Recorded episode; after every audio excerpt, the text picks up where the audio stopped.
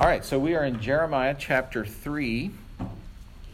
And by way of introduction, I'll say that uh, we know the chapter divisions that we have in our Bibles uh, is a relatively late invention. Uh, our whole referencing uh, uh, is somewhat of a late invention, and uh, particularly um, the, the ending of one thought doesn't necessarily um, apply to the actual end of a particular chapter, and and that is uh, certainly uh, the case this time. You'll recall that last week we talked a lot about um, uh, God's description of uh, how things had gone badly uh, in terms of the relationship between He and His people, and it was basically. I'm bringing a lawsuit of divorce against you uh, because of all the ways that you have been unfaithful to me. And that concept, we picked that back up uh, beginning with Jeremiah uh, 3 1. So I'll uh, jump on in there. It says, If a man divorces his wife and she goes from him and becomes another man's wife, will he return to her? Would not that land be greatly polluted?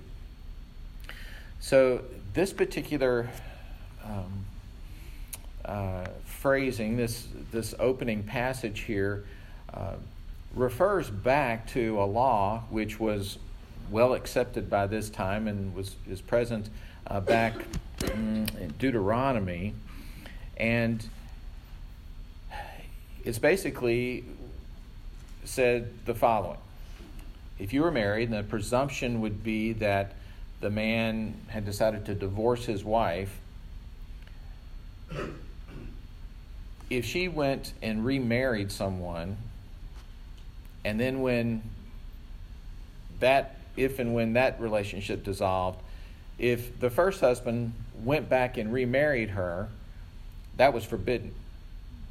And the concept was um, to prevent frivolous divorce. Because back in the day, in a very patriarchal society, a man might just be disappointed that supper wasn't good that night, uh, knowing that he would have the option to remarry her down the road. And of course, this, you know, just you know makes a mockery of the whole marriage covenant. And so that law was put into place to show that, you know, if you divorced your wife, uh, that was it in terms of that relationship. And so, in a way, it was actually uh, helped protect the marriage covenant and, in many ways, protected the woman uh, from some frivolous uh, disagreement. Um, the, the full text is in Deuteronomy 24, verse 1. It says, When a man takes a wife and marries her, if then she finds no favor in his eyes because he has found some indecency in her, and that indecency could be broadly interpreted. And if he writes her a certificate of divorce and puts it in her hand and sends her out of his house, and she departs out of his house, and if she goes and becomes another man's wife, and the latter man hates her and writes her a certificate of divorce and puts it in her hand and sends her out of his house, or if the latter man dies, who took her to be his wife, then the former husband who sent her away may not take her again to be his wife after she's been defiled, before that is an abomination before the Lord. And she will not bring sin upon the land that your Lord God is giving you for and inheritance. So that's all background for this phrasing here, uh, where it says, if a man divorces a wife and she goes from him and becomes another man's wife, will he return to her? Would that not, would that land not be greatly polluted? So God is saying to these people, uh, I'm divorcing you, and you're not going to be able to come back to me. That's how hard it, that's how bad a, a spot we're in. Now, of course, God's grace is beyond the law, and He intends to do the very thing that says can't be done uh, to, to receive you know, His bride back and to reinstate her. But He makes this point that this is how this is how badly it's gone for you. Uh, in essence, you have almost divorced yourself from me and said, coming back is not even an option. He goes on, You have played the whore with many lovers, and would you return to me, declares the Lord? In other words, this is um, you have you've not just had one you know set of idols that you've gone after it's been many and this is the second time in this first verse that we hear this term would you return to me will he return to her? And those scholars that know hebrew make the point that jeremiah is prone to wordplay. And this would be akin to you know very eloquent pastors. I, I can i can in my in the back of my head i can hear uh, perhaps some of our, our famous black pastors who would just hit on a, a word over and over again as a rhetorical device because it makes a point and and it's a way of, of just reminding you uh, people weren't necessarily taking notes right? This wasn't uh, a powerpoint presentation.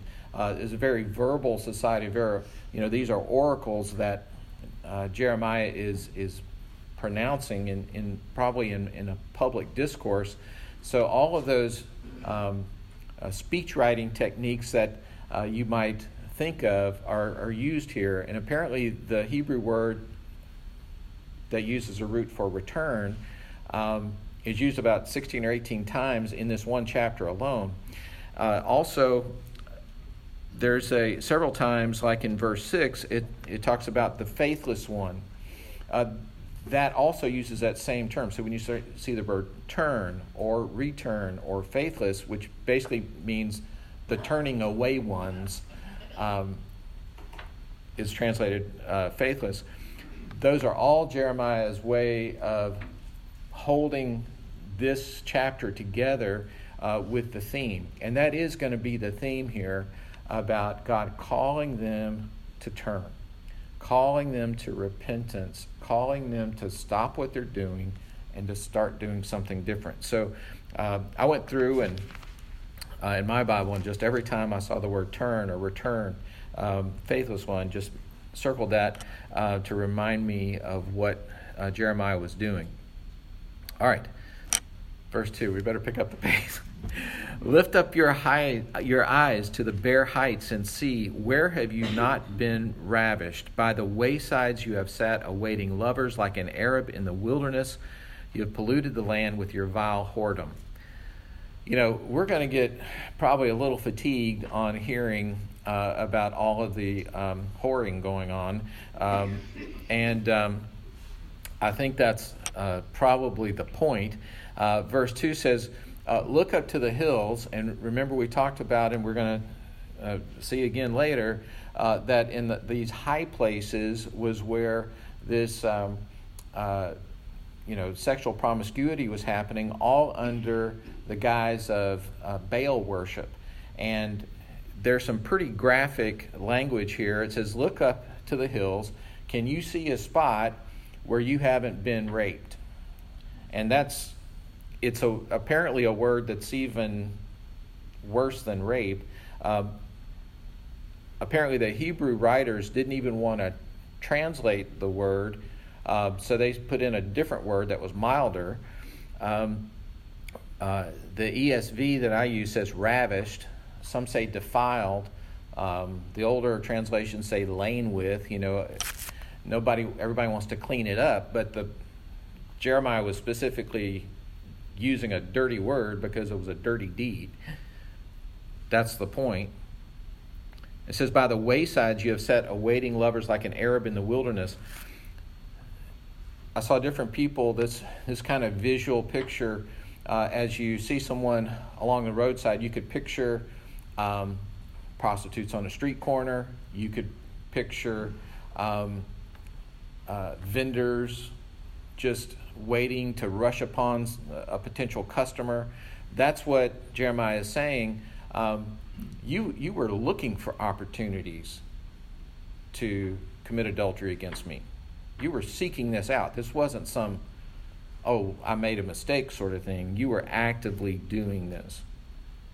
Verse 3 Therefore, the showers have been withheld and the spring rain has not come. You have the forehead of a whore. You refuse to be ashamed. You're not hanging your head about what you're doing. You're not ashamed of it. You're proud of it. And for that reason, it hasn't been raining. We talked about water last time, and this would have been really serious, right? And for them to to realize, you know what? It hasn't been raining. It has been dry. And okay. God means business here. This is also kind of a slant against Baal. Apparently, one of the Baal universe gods was um, thought to be in charge of the water. And God's saying, No, that was me. Verse 4 Have you just have you not just now called to me, My father, you are the friend of my youth. Will he be angry forever? Will he be indignant to the end? Behold, you have spoken, but you have done all the evil that you could. Uh, verses 4 and 5 is basically like, yeah, a few of you tried to apologize, but I know you weren't sincere. You're kind of changing the topic. I'm talking about you committing adultery with me and you're trying to pretend I'm your daddy and I'm just going to not be serious about this. That's what all that is. So he takes another tack here, beginning verse 6. And basically, he's pointing remember what happened to your sister Israel? Remember, we're talking about the, the main tribe of Judah and Benjamin, and the ten northern tribes have already been assimilated by Assyria. But he points to them as an object lesson. Verse 6 it says, The Lord said to me in the days of King Josiah, Have you seen what she did, that faithless one, Israel? How she went up on every high hill and under every green tree, and there played the whore? And I thought, after she has done all this, she will return to me, but she did not return. So that's three times already this word. And her treacherous sister Judah saw it. She saw that for all the adulteries of that faithless one, there's another one, I had sent her away with a decree of divorce.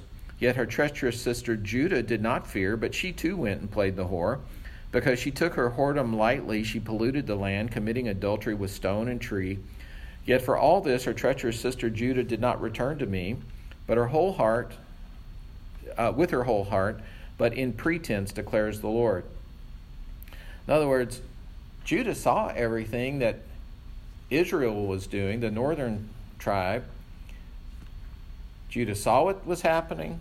Judah saw how it was an affront to God. Judah saw how God allowed Assyria to come in and capture them and take them off into captivity. And in spite of that, Judah did it too. In spite of that just upfront object lesson, you know, it would be like if there was a civil war and this whole other half of the country got taken away and the other half went on like it didn't even happen. Verse 11 And the Lord said to me, Faithless Israel has shown herself more righteous than treacherous Judah. In other words, as horrible as that was, you guys are worse. Because you saw how bad it was, and you did it anyway. Verse 12 Go and proclaim these words toward the north and say, Return, faithless Israel, declares the Lord. I will not look on you in anger, for I am merciful, declares the Lord. I will not be angry forever. So you're going to see this back and forth of God calling them to repentance, and then God saying, This is what this is what this would look like. This is where my heart is on this. I hate it. It's a personal affront to me. Um, it's just, you know, I, we talked about how personal God takes our sin last week. So that's all still there. But he's basically saying, I am, I am ready to receive you if you repent. And he tells them how to do it. Verse 13 just acknowledge your guilt that you rebelled against the Lord and scattered your favors among foreigners under every green tree, and that you have not obeyed my voice, declares the Lord. Return, O faithless children. Return, you turning away ones, declares the Lord. For I am your master. I will take you, one from a city, two from a family, and I will bring you to Zion. some people hear this this phrasing, uh, "I will take you one from a city and two from a family. I will bring you to Zion," um, as a as kind of a, an example of God's uh, elective role, the the sovereignty of God, saying, "I'm going to." Um, I'm going to take you and I'm going to bring you. Some people also hear in this language, uh, and we'll see a little bit further late, uh, later in the passage, of God looking past the exile, right? So we know that Assyria has already taken the northern kingdoms. We know that the southern kingdom is going to fall as well, right? That the Babylonians are going to take Judah and and the Babylonians are going to basically take over Assyria as well. So now everybody's in exile, right? And this is now we're picturing Daniel days, right? The day the days of exile when where they're not even in Jerusalem anymore for the most part. This is looking beyond that to a day when God's going to bring them back. And that's, that's what this is uh, giving a hint for. And it leads into verse 15. And I will give you shepherds after my own heart who will feed you with knowledge and understanding. And when you have multiplied and increased in the land, in those days, declares the Lord, they shall no more say, The ark of the covenant of the Lord. It shall not come to mind, or be remembered, or missed, and it shall not be made again. At that time, Jerusalem shall be called the throne of the Lord, and all nations shall gather to it, to the presence of the Lord in Jerusalem, and they shall be no more stubbornly follow their own evil heart. In those days, the house of Judah shall join the house of Israel, and together they shall come from the land of the north to the land that I gave your fathers for a heritage. So, God's saying, there's going to come a day when I'm going to bring you back. There's going to come a day when Israel and Judah will be back together again. There's going to come a day when I'm going to give you back your birthright. And they did come back to the land, right? But even then, it wasn't the ultimate fulfillment. As we know, there wasn't a nation of Israel self governed until 1948. The rest of the time, they were under somebody else's rule. And then, of course, the ultimate spiritual ending has yet to be written when we see the full restoration happen um, that we get glimpses of in Revelation.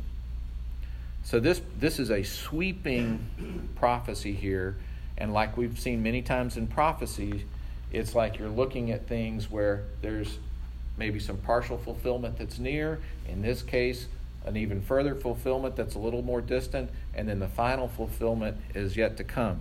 And thankfully, we have the lens of the cross that we can look at all this with. But uh, this um, Ark of the Covenant reference is interesting.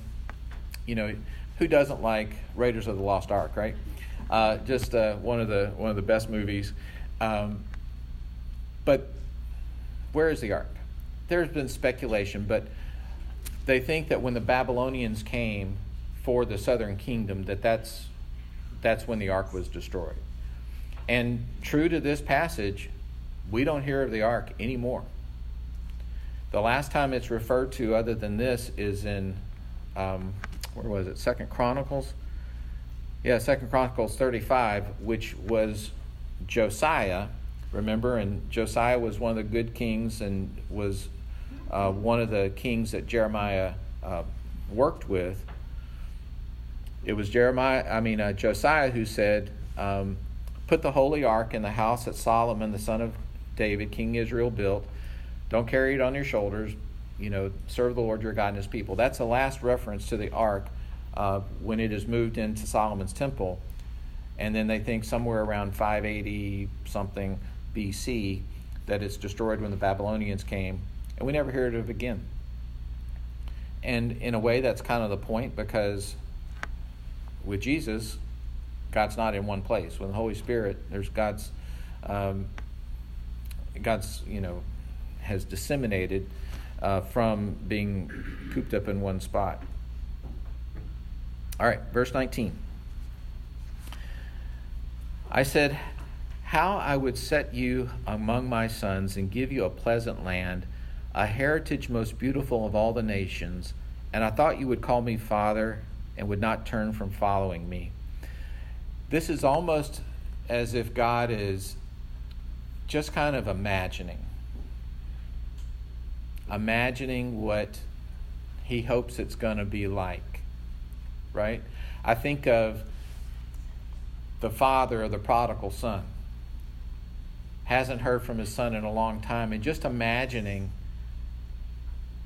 what it would be like if and when that prodigal came home.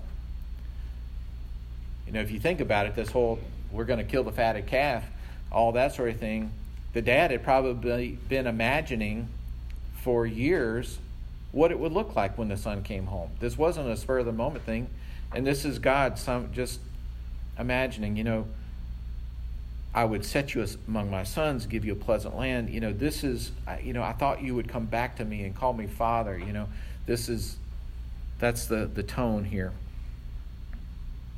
Verse 20 Surely as a treacherous wife leaves her husband, so have you been treacherous to me, O house of Israel, declares the Lord. A voice on the bare heights is heard, the weeping and pleading of Israel's sons, because they have perverted their way, they have forgotten their Lord. Return, O faithless sons, I will heal your faithlessness. And again, we get return, O turning away ones, I will hear your turning awayness, right? And that's just, you know, a butchered attempt to, to catch this wordplay that Jeremiah has been doing. Behold, we come to you, for you are the Lord our God. Truly, the hills are delusions, the orgies on the mountains. Truly, in the Lord our God is the salvation of Israel. Uh, this is again is God just picturing people that are truly repenting, and they're even calling out the sins that they were involved in, and they're saying, "We're coming back to you." Verse twenty-four, but. From our youth, the shameful thing has devoured all for which our fathers labored, their flocks, their herds, their sons and daughters. Let us lie down in our shame Let us lie down in our shame. Let us let our dishonor cover us, for we have sinned against the Lord our God, we and our fathers from our youth, even to this day, and we have not obeyed the voice of the Lord. So we have in this passage God hoping for their repentance. In essence, they've been given kind of a model prayer of what true repentance looks like where they call out exactly what they did. Um, this made me think of, uh, I've talked off and on through the years about um, the work of uh, Ken Sande and his successors um, with the Peacemaker Ministries and the outgrowths of that. And one of their core documents was called the Seven A's of Confession. Remember me mentioning that maybe at some point in the past?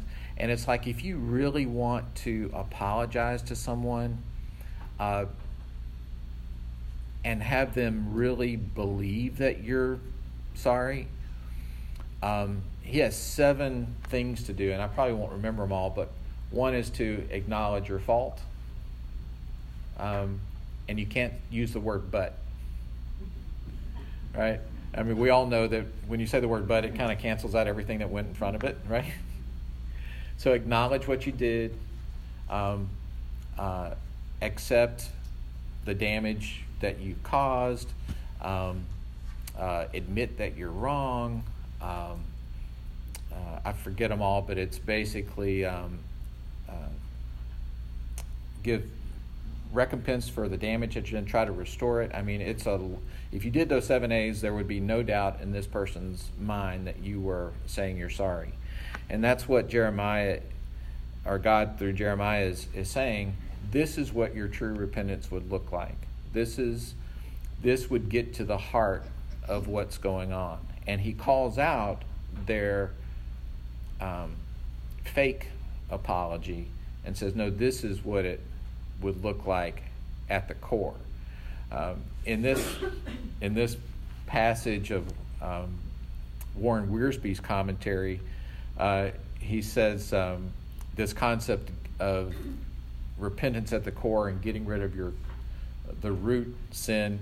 He said there was a guy in his church that when he would pray in public, that one of his little taglines was, "And oh Lord, please take out the cobwebs of my heart."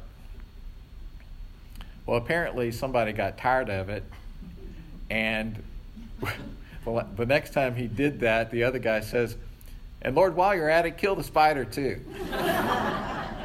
I thought that was hilarious. But the point is, get it all. You know, repent all the way to the to the root cause. And several of the commentators made application to the church today. You know, are there things collectively that we need to repent from? You know, um, are we um, excited about status? You know, are we, uh, you know, proud of our demographic? Or are we proud of our facility? Or, you know, recognition? Or, you know, are there things that we're doing like that as a as a collective body? Um, I think on a local level, I, and that maybe this is being proud, but I think we've tried to set example of the opposite of that, right? I mean, uh, we've tried to have a great place to worship that, you know, is using, you know, an old warehouse, you know, and I, I think, you know, that's that's been good, and we try to be good stewards of our money, and and we try to give locally and so forth. But it is something that we should all be uh, cognizant of uh, of what true repentance looks like, and and to open ourselves up to uh, that evaluation of where we have drifted and and that sort of thing. So uh, this is this is uh, the progression of thought. So we have God recognizing their um, harlotry and God calling them out and saying, I'm going to divorce you but the point isn't that he wants to divorce them and get rid of them. As we find in chapter 3, the point is he wants them to repent so that he can accept them back. And that's the big idea, and that's the Father's heart. And so for us, we know, but it always bears repeating there is nothing that we can do that God can't forgive. And no matter how callous, he's he's wanting us to do it. He's wanting us to return. And this this whole repentance idea, Matthew, what was the first thing John the Baptist said as he was preparing people for Jesus was repent. Later it says of Jesus, and from that day forward, Jesus preached, you must repent. So it's a it's it's not a it's not a new theme, but it's certainly something that God has been talking about for a very long time, uh, and I think He means it. All right,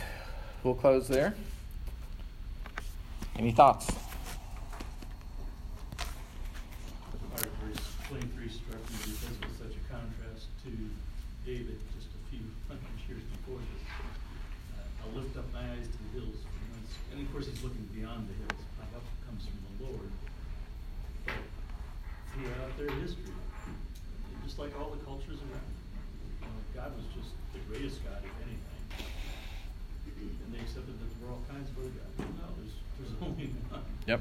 And few of their leaders ever really understood that, and so people didn't. Yep. Yeah, the um, what's the the hymn that says prone to war, prone to wander, Lord? What what's that? Come thou fount. Prone to yeah, prone to wander, Lord. I mean, um, their wanderings didn't stop when they made it to the promised land, right? Their spiritual wanderings continued um, much beyond that. Yeah. All right, let's close. Father, we thank you that you are ever ready to uh, accept our repentance and to receive us back in full fellowship, and that you always desire that for us. Uh, we pray that we could accept that and that we could uh, tell others about that offer that is always there. In Jesus' name, amen. Thanks, everybody.